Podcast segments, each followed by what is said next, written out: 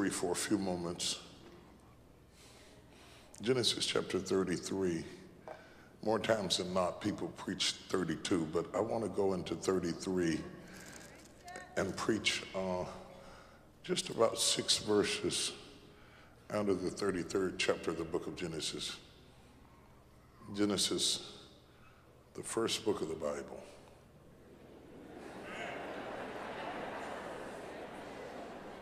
You can't find the first book of the Bible, you haven't been to church in a long time. Still, we're not making fun. We're glad you're here. and Jacob lifted up his eyes. And Jacob lifted up his eyes. And Jacob lifted up his eyes and looked, and behold, Esau came, and with him 400 men. And he divided the children unto Leah and unto Rachel and unto the two handmaids. And he put the handmaids and their children foremost, and Leah and her children after, and Rachel and Joseph hindermost. And he passed over before them and bowed himself to the ground seven times until he came near to his brother. And Esau ran to meet him and embraced him and fell on his neck and kissed him, and they wept and they wept. And they just, they didn't talk, they just wept. And he lifted up his eyes and saw the women and the children and said, Who are those with thee? And he said, The children which God hath graciously given thy servant. Then the handmaidens came near, they and their children, and they bowed themselves. And Jacob lifted up his eyes. Say that with me. And Jacob lifted up his eyes. simple message I want to preach to you. Look at somebody to your right and your left and just say, Look up. Look up, look up. Father, I thank you for the opportunity you have given me to feed the flock of God, of which the Holy Spirit has made me overseer. I pray that by your divine auspicious grace, you might endow me with the fortitude and the vision and the integrity of spirit to be able to impart unto them from the breast milk of Calvary, the sincere milk of the word, which is able to nourish the souls of the saints. Thank you in advance for what you're about to do in this moment and in this place. In the name of the Lord Jesus, we pray. Somebody say, Amen. Amen. You may be seated in the presence of the Lord. David says, I will lift up mine eyes unto the hills from whence cometh my help. My help, my help cometh from the Lord. He's not looking up because he does not need help. He's looking up because he does need help. The Bible says to look up for your redemption draweth nigh. Another text says, Now is your salvation nearer than when you first believed.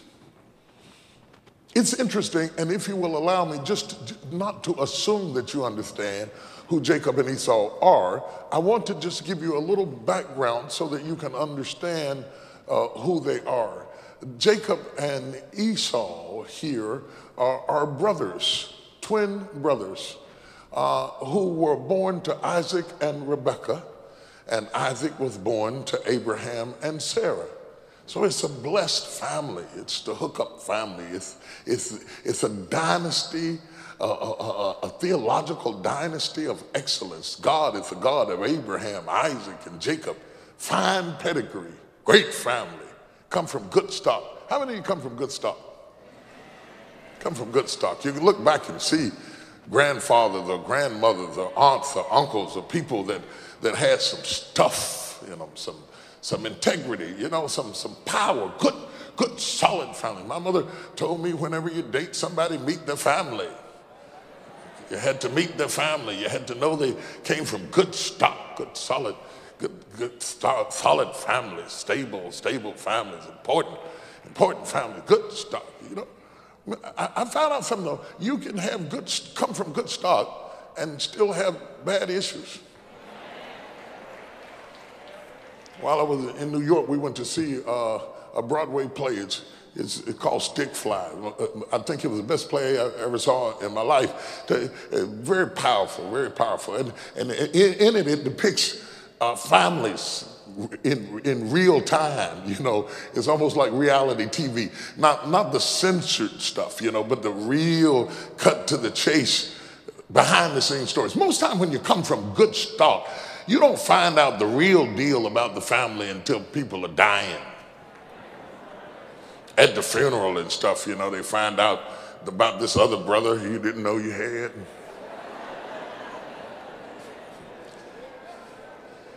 That your uncle was really your daddy and that your auntie was really your mama. You know, I'm talking about the good stock. I'm not talking about the other families. That's a, but even in the good stock, there are serious complications.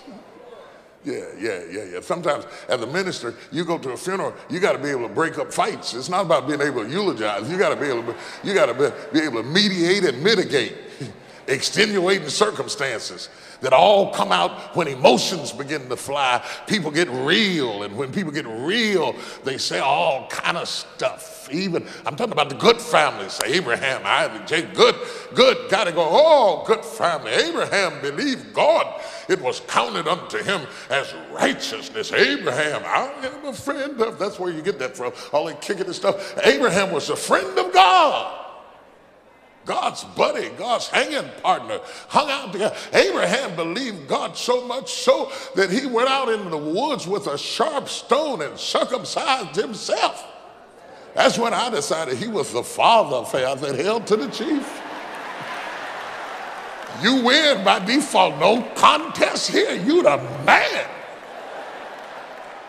That's believing God when you got in the woods with a sharp stone and circumcise yourself. That's great faith.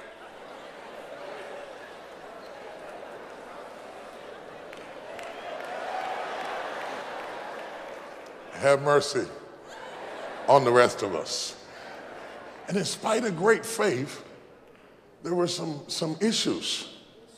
There were some issues. Abraham uh, has, has Isaac, and, and Abraham gets old, and Sarah dies, and Isaac needs a wife, and he marries Rebecca, and Rebecca, well, her family had some tendencies to be sneaky and treacherous and devious. A lot of the stuff we fight with starts in our families and it becomes a culture that's passed on. It's, it's, it's, it's not really in our DNA, it's in the cultural way that your family resolves and creates conflict. Some people are only happy when there's drama. Nice is boring.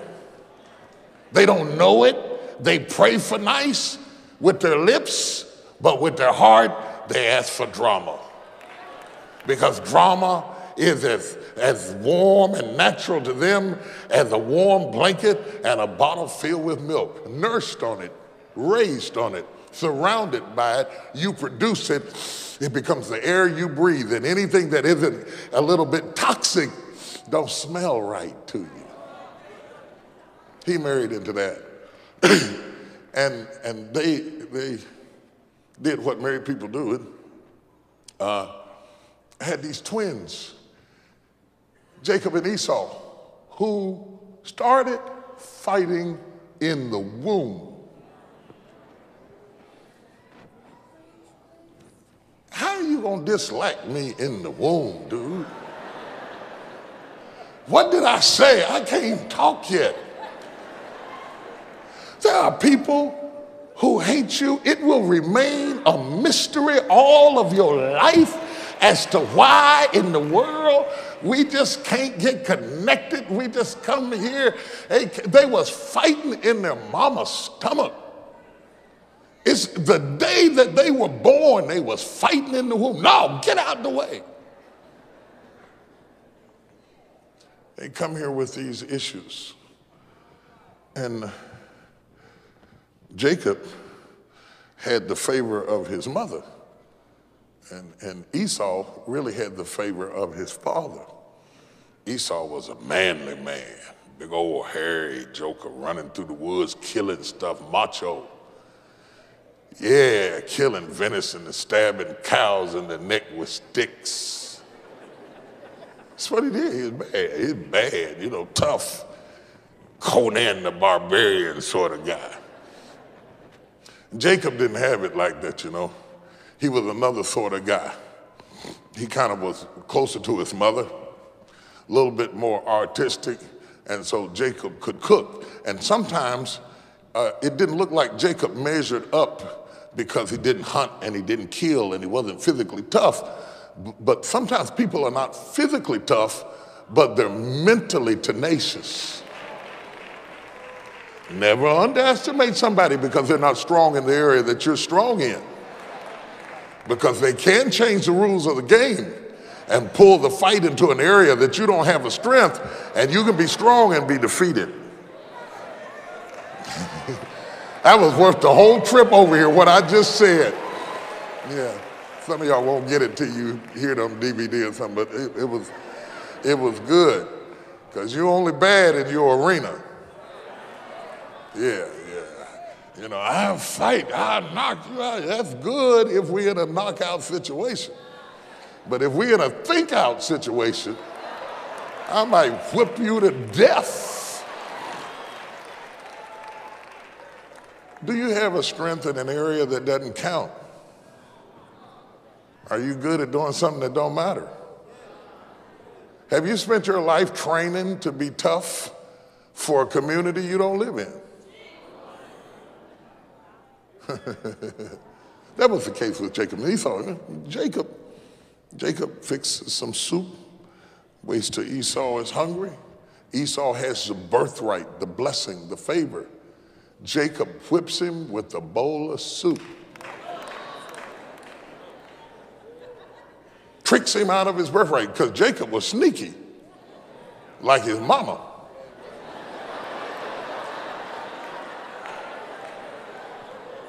Come on, sisters. I love you, girl, but come on now. I ain't even gonna bother it, Lord Jesus. now, it's not just gender because she was sneaky like her uncle Laban. So it's not just genders we're looking at, we're looking at tendencies that run through families. You know, there are certain families that fight, everybody in the family can fight. Everybody can fight. I mean, grandma can fight. Old ladies hit you in the head with a walker because they're just hot headed families.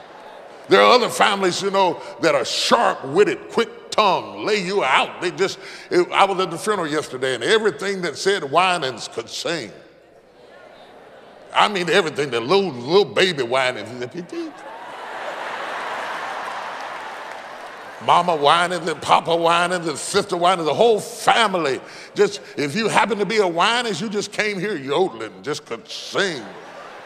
The McClurkins, all of them just can sing, just can sing. Hathaway, certain families, certain things run through families, they can all do it. Well, Sneaky ran through their family.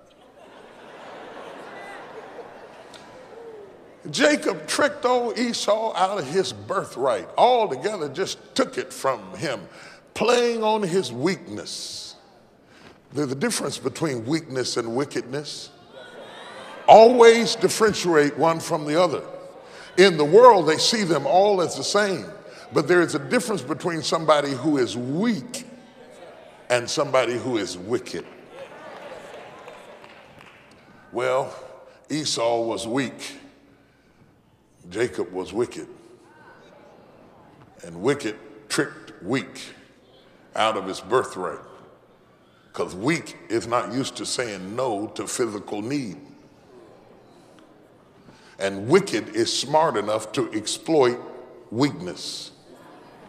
Lord, that's another good point right there. Mm-hmm. If you weak, don't hook up with wicked because wicked will study your weakness and exploit your weakness with their wickedness. This is Jacob and Esau. I want you to understand what's going on here. And, and so, so wicked beat weak. And all of a sudden, Esau loses his birthright because he cannot control his urges. You can be set up to be awesome, but if you don't learn how to control your urges, you can lose your opportunity because you can't control your urges. Hmm. So if you're gifted and if you're blessed, and if you feel like the hand of destiny is on you, you ought to just throw your hands up and say, Lord, help me with my urges. I would hate to lose my birthright for a bowl of soup. Not because I'm wicked, but because I'm weak in some areas. I have some hungers. You always are weak for what you didn't get. That's good too. See, had he had he got some soup, he wouldn't be weak for soup. But you always crave what you didn't get. Your mama's love, your daddy's favor, Whatever you didn't get, that's what you're hungry for. And when people find out what you're hungry for, they will exploit your weakness because there are some people who are wickedly anointed to exploit your weakness. Ah, glory to God. And it's a struggle. Oh, life is a struggle. It's a struggle. Esau has lost his birthright, and Jacob is now the man, and Jacob has gotten the birthright and gotten the blessing of his father through a trick and walked away with this stuff. And Esau has been cheated and tricked and maligned, and he has every reason to despise Jacob. And the weird thing about it is, Esau is not a believer. And yet he is a good man, but he is not a God man. Jacob is a God man, but he is not a good. Oh, y'all don't hear what I'm saying. Do you understand what I'm saying? Jacob is a God man, but he's not a good man. And I, I got to dig down into that because, because people today think that if you are a Christian, you have all your issues worked out. But it is possible to believe that Jesus died and that he rose up from the dead for your sins and accept him as Lord of your life. That doesn't necessarily make you a good husband. That doesn't necessarily make you a good wife. That doesn't necessarily make you honest in business. That, that eventually, as you are disciple, hopefully you will transform. But just because you gave your life to Christ doesn't make mean that you come to work early.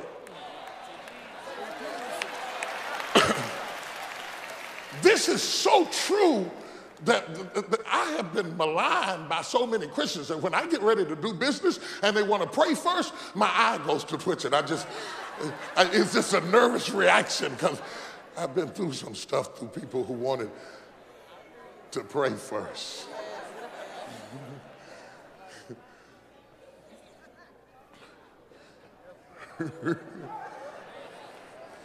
Always keep the main thing the main thing. We'll pray in a minute. Can I see this contract? Can I, excuse me, can I, can I read that little fine print down up under there that you're going to bring up six months from now and say, Brother Jakes? anyway, Jacob was, Jacob, Jacob was a God man, but he was not a good man. It is possible to give your life to Christ but because of your past and the way you were raised and the culture of your family, struggled to be good. I love how y'all get so quiet when I'm preaching. I, see, when, when, when I'm preaching and Bishop Jones is preaching, y'all be breaking your shoes and dancing, pulling your hair out. That's what I want you to do when I preach. Everybody be crying when I'm preaching this stuff. I want you to dance.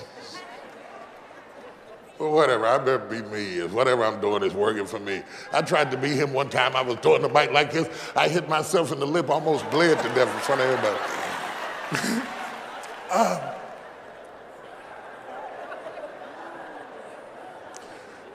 the perplexity here, I want you to see this because this is important. Esau is not a God man, but he is a good man. And there are some people who are better by nature than you are by practice. It, it, and, and Jacob, on the other hand, is not a good man. He's got a whole lot of issues, but God has done something in his heart in spite of his issues. So don't send him to hell because he has issues. His issues are a reflection of where he came from. And he's having a struggle wrestling with these issues. He was wrestling in the womb. And then he wrestles to be recognized, stealing an opportunity at the stage through coercion and manipulation. He wrestles his way into a place of prominence and he wrestles until he's wrestled everybody away.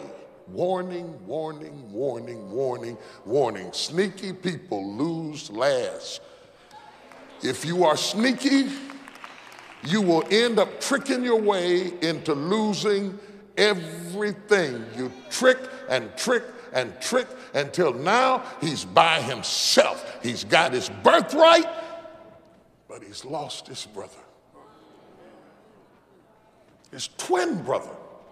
Now, it's not just brothers, it's twin brothers. The brothers are tight, but twins have been studied to have this unexplainable bond that one twin could be in California and the other one could be in New York, and you can attack the one and the other one will know it. They have been together so long. Struggle or not, they are twins. And to lose your twin is to lose part of yourself never spent a day that your twin was not in it. You shared nutrients in the womb, and now he's separated from a part of himself. Blessed, but disconnected. I want you to understand the power of this moment. They have not seen or spoken or interacted with each other for 20 years good families have bad problems, extenuating circumstances. Good old praying families have stuff going on that just don't turn out right. Everybody don't live happily ever after. If all the divorced people in here said amen, it would be thunderous. I don't know why y'all sitting there looking all silly at me like you don't understand. This is your third try. and you just looking at them talking about, Lord, I hope Jesus. I'm too old I have to go through this again, but before I go, I tell it like it is. That's why people either like me or hate me, one way or the other, but you will understand me because I tell it like it is. And so they, they got this, they, they, got this thing going where, where, where Jacob has got it going on. He, he, he, he's, he's got his wife, Leah, and his wife, Rachel, and he's got his children, and he's got a couple of concubines, which was allowable at that time. Uh, no longer permissible in this dispensation. And, and, so he, he got like four women behind him and all of these kids and a bunch of cows and stuff. And he's blessed on the outside, he's blessed, but he's still wrestling on the inside. Do you know what it's like to look good on the outside and be wrestling on the inside. It, it never shows up on the resume. But once you take the job, we find out the resume look good. But the brother we got in the position is wrestling on the inside. I wish they would fill out a resume correctly. Says, I went to Princeton for two years. I got my degree from Harvard. I am very intellectual and articulate, but I am crazy as a drunken bed bug. I will be jealous and manipulative. I can work computers and people. I, I mean, could we have a warning label that let us know that you are mentally dysfunctional? Wouldn't it be easier to date if people would wear a t shirt that said, Yeah, I'm fine, but I am the craziest chick you ever met? It,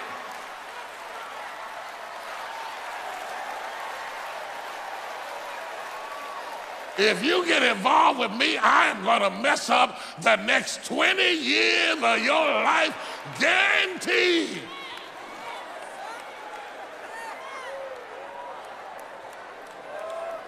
Wouldn't it be nice, ladies, if he wore a t-shirt and said, look at these triceps, these biceps, these muscles, look at this big burly chest, and then turn around, but I'm crazy. I'm gonna hit you in the head with a skillet. I'm gonna end up dating your sister, and your mama gonna have to lock the door.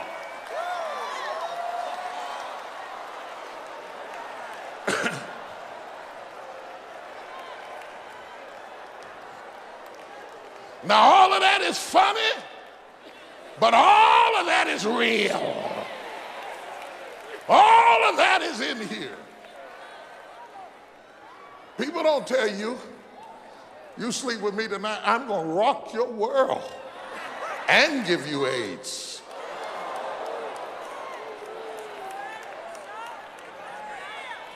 They don't tell you stuff like that. This to me is important information. I would like to be informed.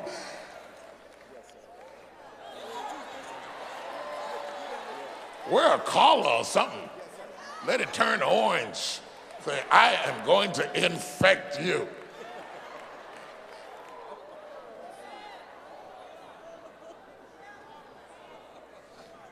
I just kind of like to know that. I mean, I mean, accuse me of being nosy, but inquiring minds want to know.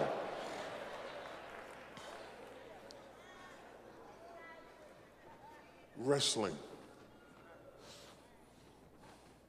Jacob has everything, but he has suddenly begun to realize that he has lost what really matters. He has not seen his brother for 20 years.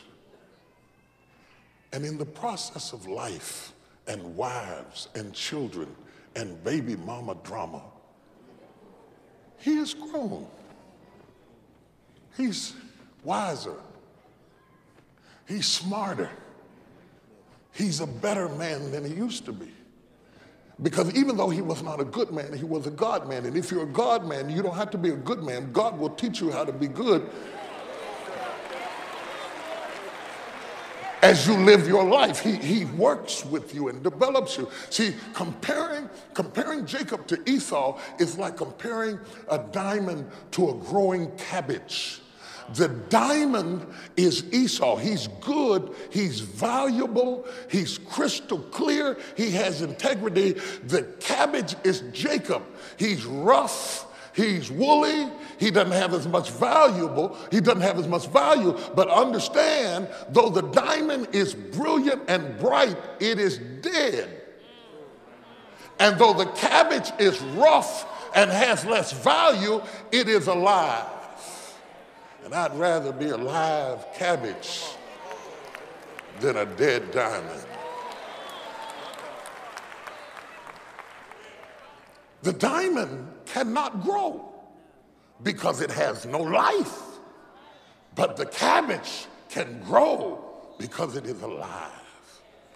And Jacob has grown through the things he suffered, through the things he endured, through the things he confronted, through the things he experienced in his life. I wonder is there anybody in here who's wiser now?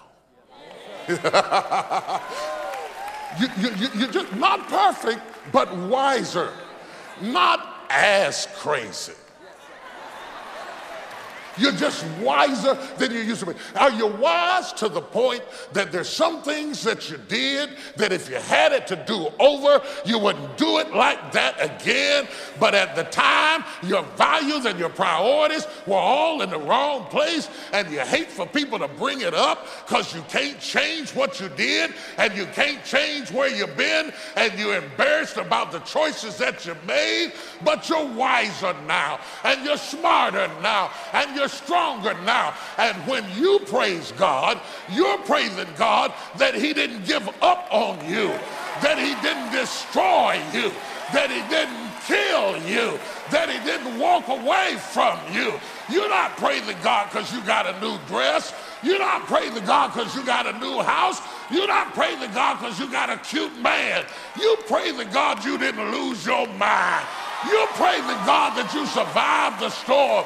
You're praising God that you're still here. I'm Jacob, but I made it. I'm limping, but I survived. I'm hurting, but I'm here. I'm broke, but I'm blessed. Somebody who understands what I'm talking about. Give our God some praise.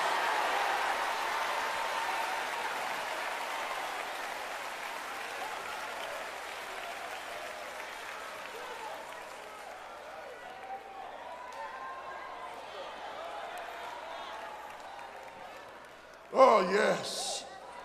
Look at your neighbor and say, You should hear my real testimony. Yeah, yeah I'd have to whisper it. I'd have to get you to sign a contract. We'd have to sign a disclaimer. Because I bet you most people in here have never told anybody everything. You tell them something, you tell them something, and you tell them something, but you don't tell anybody everything because they, they couldn't, he laughed and made me laugh. They couldn't handle the truth. Now, Jacob has spent 20 years of living with losses. 20 years, he's had sons, he's had daughters, he's had love, he's had life, He's fallen in love. He's had sex. He's had all that life has to offer with losses. Something missing out of his life. The nagging, gnawing feeling that something is missing out of your life. Not everything missing, but something missing out of your life. Small things out of place can be painful. A bone spur under your knee can be painful. A, a, piece of gravel in your shoe can be painful. To have anything out of place can cause you great pain. But when you sense that something or someone is missing, no matter how mad or angry or upset you may be at them, now you're wrestling between being angry and being in love. Have you ever had a fight with your feelings? See, I would much rather fight you. Stand up. Big as you are, tough and strong as you are, I would much rather fight you. Because every punch I land on you, I don't feel the pain. It is much better to kick you than to kick myself. When I fight myself, I incur the conflict and the pain from my own wrath. Have you ever been mad at yourself?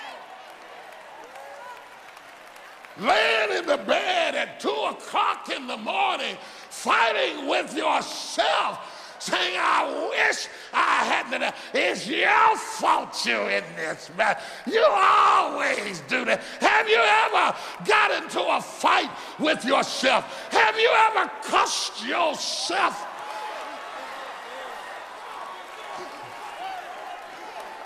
Come get the mic. I'm too old. I'm over 50. I'm talking too much. Have you ever looked in the mirror and say, You fool, you did it again?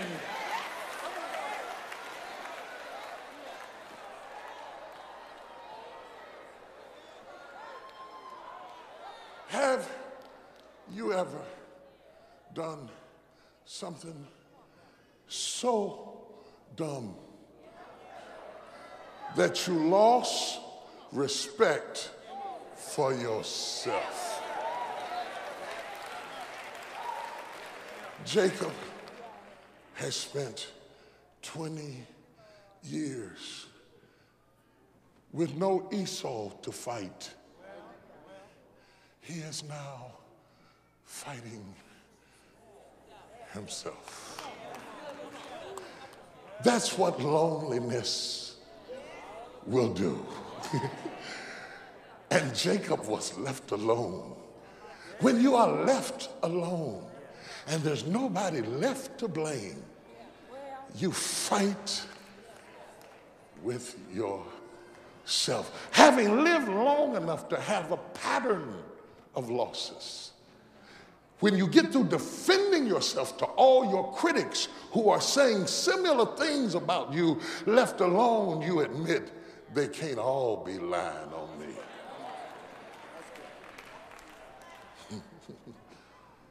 Everybody ain't lying on you. oh, it's quiet this morning, Jesus. And Jacob is left alone to admit that he has been a fool. And he's older. Because time doesn't wait on you to grow up. And into his struggle comes God.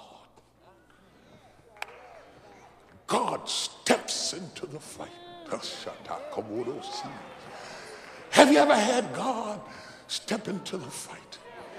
I believe that's what David meant when he said, Weeping may endure for a night, but joy comes in the morning. In between the weeping and the joy, in between the night and the morning, there is God who steps into the weeping of your midnight and says, You'll never make it to joy without me because I know who you really are. I know what you can really do. I know what you can really have. And Jacob ended up wrestling with God because Jacob has been wrestling all of his life. Everything came at him. He fought it. He fought everything and everybody. He fought his brother. He fought himself. And in the 32nd chapter of Genesis, he's fighting God. Some of you have a pathology of conflict. Everything that ever tried to help you you fought it. Even God.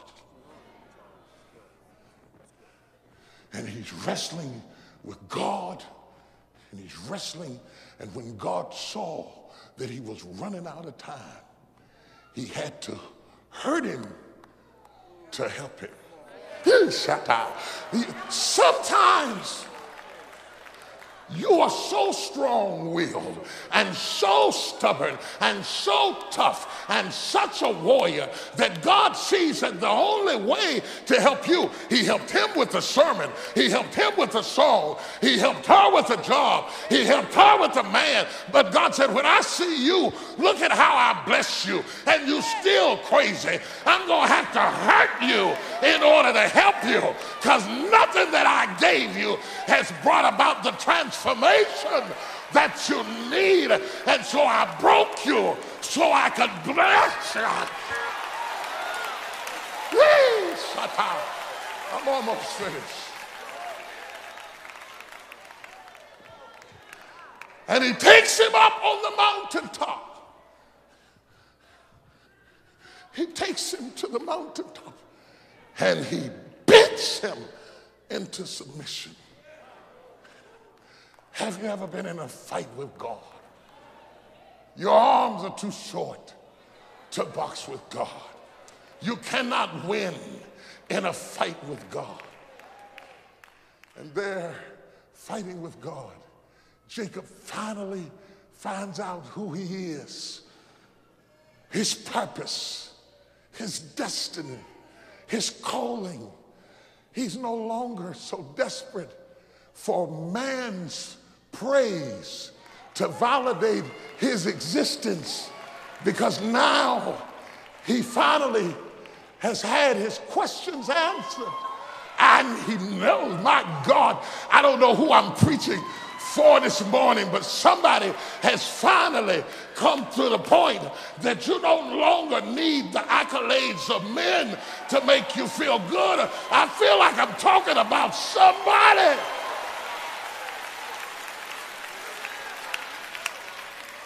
He has restored his horizontal connection with God.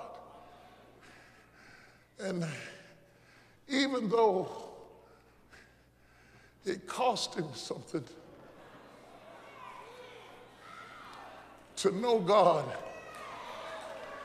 like he knows him, just even though it cost him something to have the anointing that he carries, even though it cost him something to walk in the wisdom that he now has he comes down from the mountain having been with God.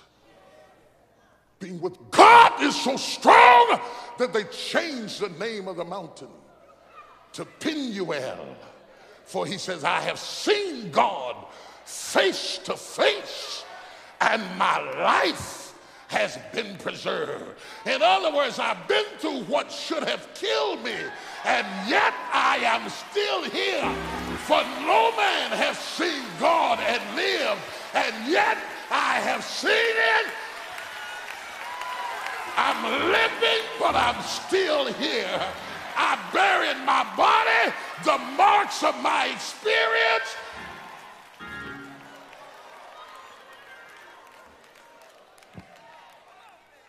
And as soon as his vertical relationship is reattached to God, he comes down off of Penuel, limping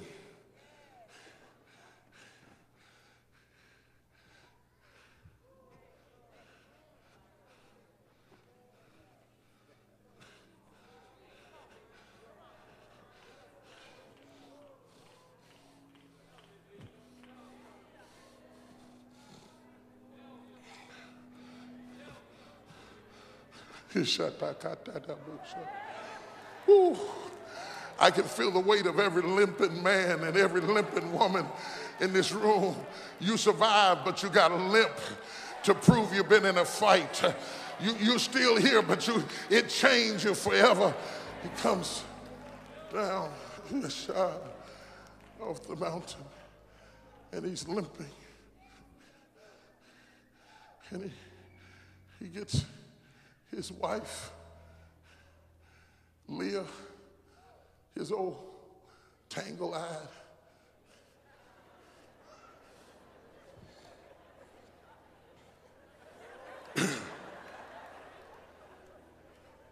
Marriage he wished he hadn't got into, wife, Leah. He gets his two tricks and, and Rachel the love of his life. And he's back to normal, except this morning. Joy is coming in the morning. He's been with God through the night and he's wiser. And he looks up. See, you can't get what God has for you until you look up. If, if, watch this, if you look down, you'll always see what limps in you, what hurts in you, what aches in you. But if you look up, you will see what God has in store for you. To whoever I'm preaching to, God said, if you will look up, I will restore unto you the years that the cankerworm and the palmer worm and the locusts have eaten up. The years, the 20 years you lost in separation because you weren't mature enough to manage your own feelings. God said, if you look up, I'll give you back what the enemy stole from you. God said, if you look up, I'll restore what life beat out of you. If you look up, I'll put back in you what your past took out of you. If you look up, I'll give you back relationships. I'll make your enemies be at peace with you. I'll give you favor with God and man. I'll open up a door. I'll make a way out of no way. Slap your neighbor and say, look up.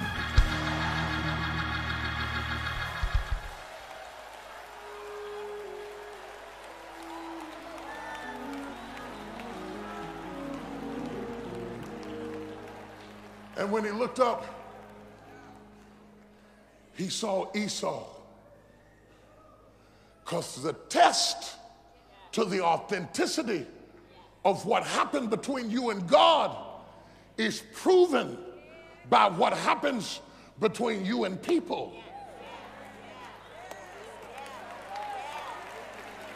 If you really had the experience you say you had with God on the mountain, it ought to affect how you treat me when you come down off the mountain.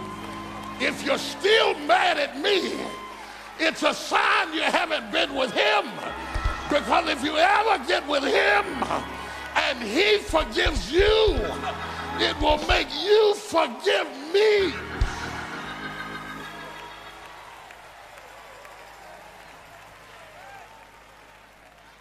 So comes down off the mountain and he looks up. And here comes Esau. And he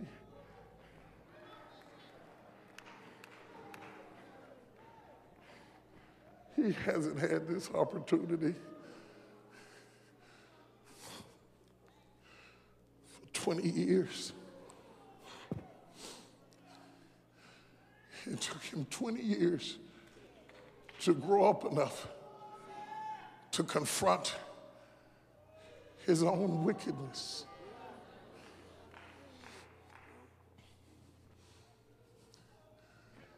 And he sees Esau. Esau is whatever you miss.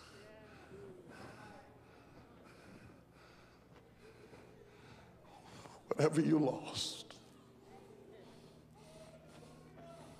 whatever you messed up, whatever got away from you. Esau is what some people never get. It's a second chance.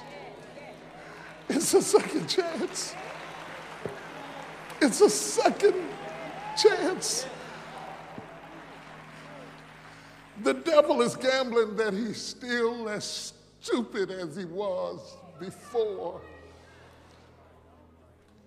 that he will still hold on to the pettiness of his past, that he has not matured enough to let go of yesterday so he could have today.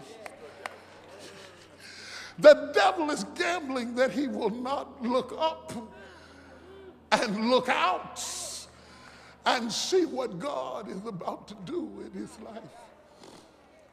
And he sees Esau and he says to the women, Stay here.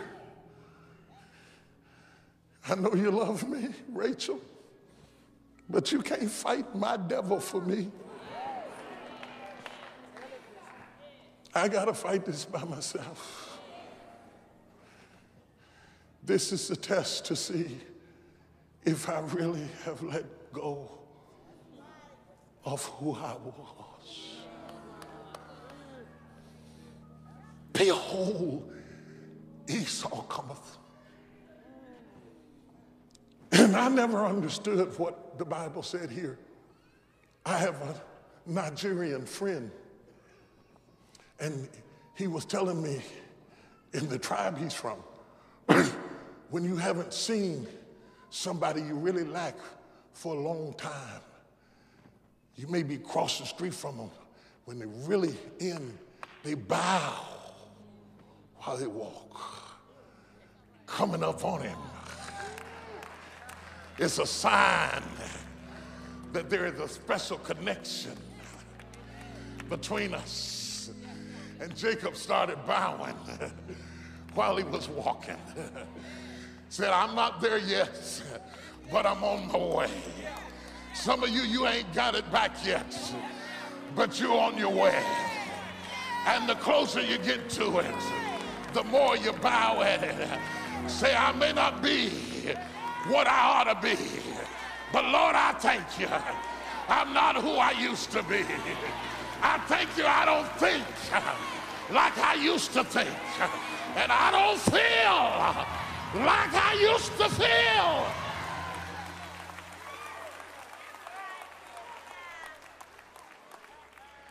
And when he started bowing, Esau started running. Esau, who had every right to be angry, started running toward him. And when they got together, they fell on each other and they wept. They didn't talk.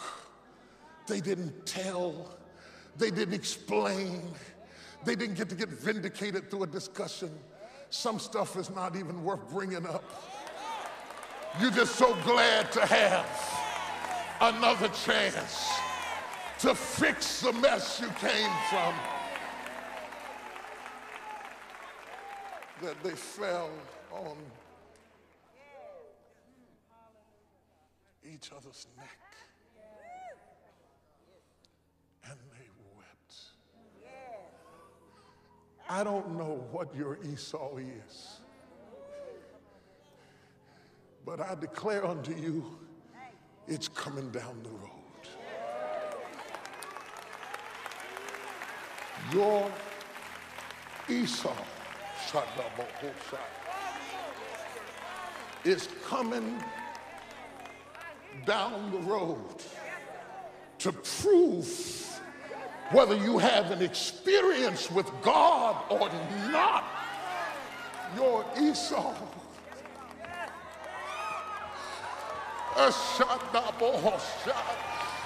Your Esau is running down to meet you. I don't know who I'm preaching to this morning, but the Lord sent me here to tell you, behold, Esau is coming down the road.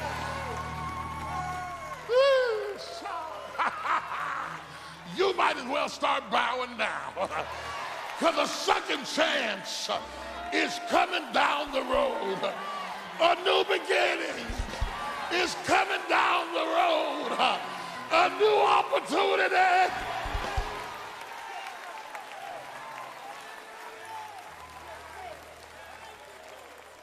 So,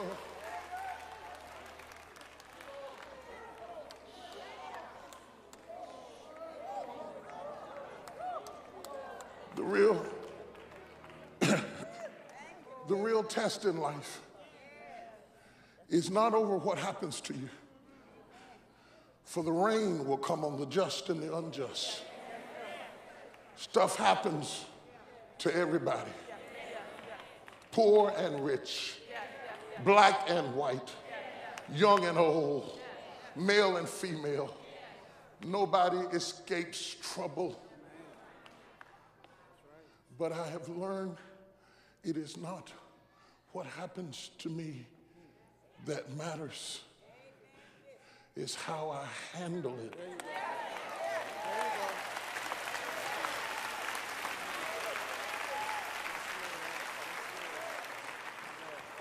And if I can let go of what happened back then, then I can embrace what's coming down the road. That's my thought.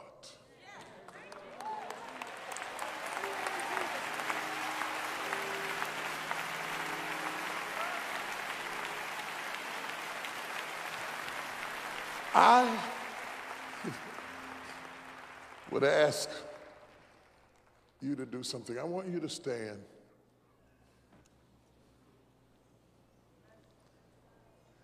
And I know everybody doesn't have the courage yet.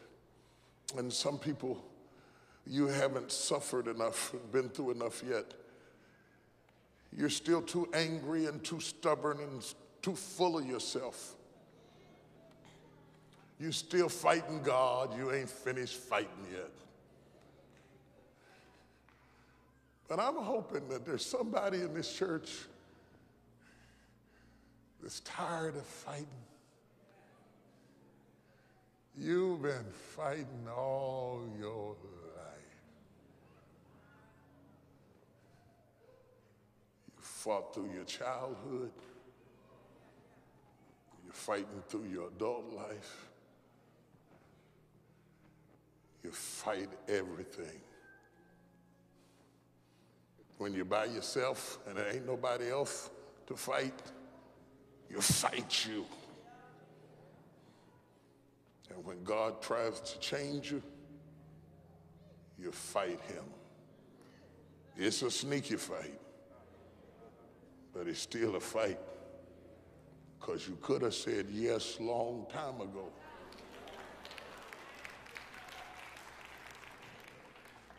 Well, I want you to confront yourself.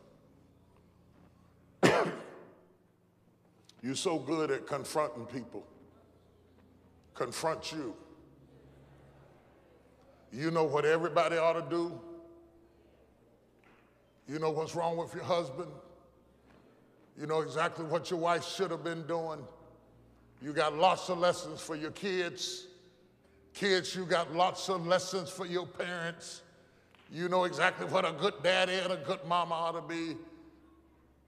Now's an opportunity to have a lesson for yourself.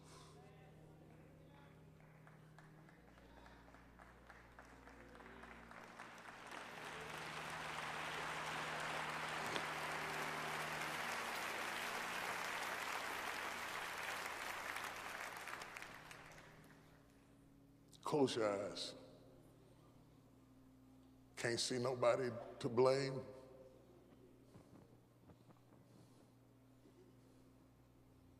No advice to give to no one. If you have really had an encounter with God, it will change how you treat me. Your family, the people you work with, the people in your life, the people God has entrusted you with, are waiting on you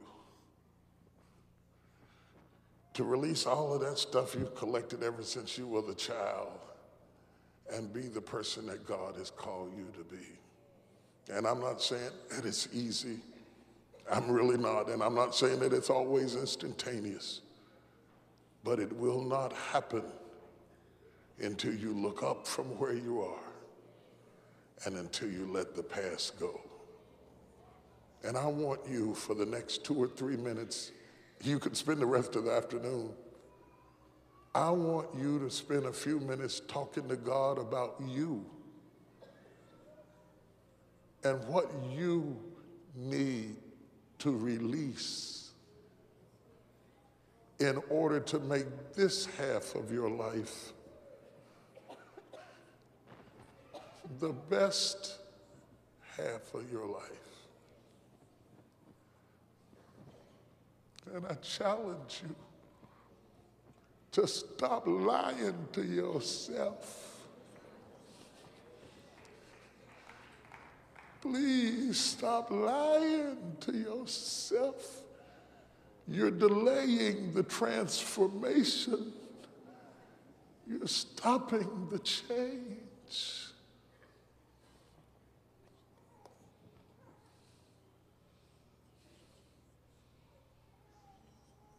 God wants to bring Esau down the road.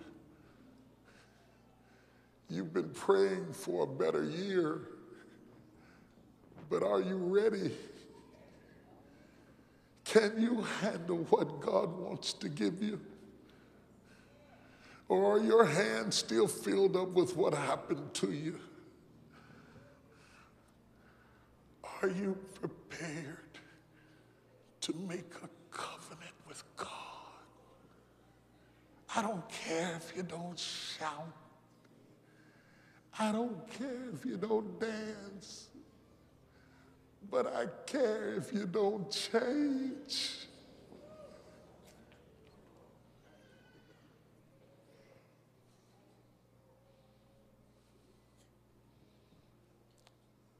The Holy Spirit, the Holy Spirit has something for you.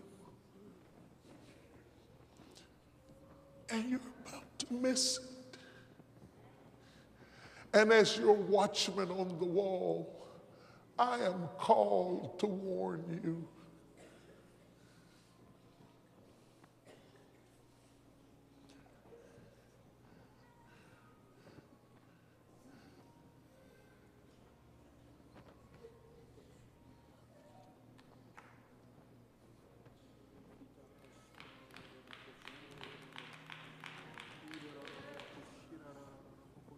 Uh, I feel a spirit of change in this room. You don't have that every Sunday. It doesn't happen every day. It doesn't happen with every sermon.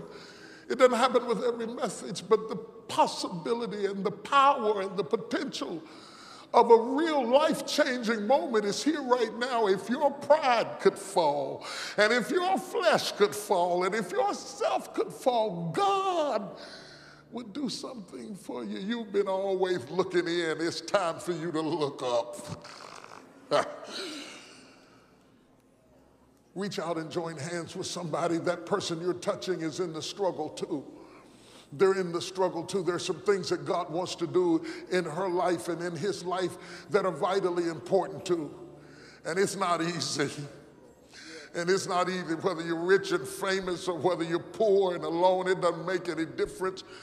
Death knocks on everybody's door just the same. Big funerals, little funerals, can sing, can't sing, good looking, not good looking. Death is the great equalizer. Glory to God. What you have right now is an opportunity. Squeeze that hand. God wants to make a covenant with you right now that a real transformation would happen, that some old ghosts would be eradicated out of your life, that some old tendencies and old tempers and old hostilities would move out of your spirit. God wants to speak down in you hallelujah, that this would be a moment of transformation in your soul. In your soul. You always asking God about your pocketbook, but your problem is not in your wallet, it's in your heart, it's in your head. If God could get in your heart and get in your head, your wallet would not be a problem. But he had to hit you where you could feel it to get your attention, Jacob. God wants your heart, man. Squeeze that hand. The glory of the Lord is moving through this place. Ah, glory. The anointing of God is sweeping up the aisles and touching people and touching marriages and ministering to single people and kids and brothers and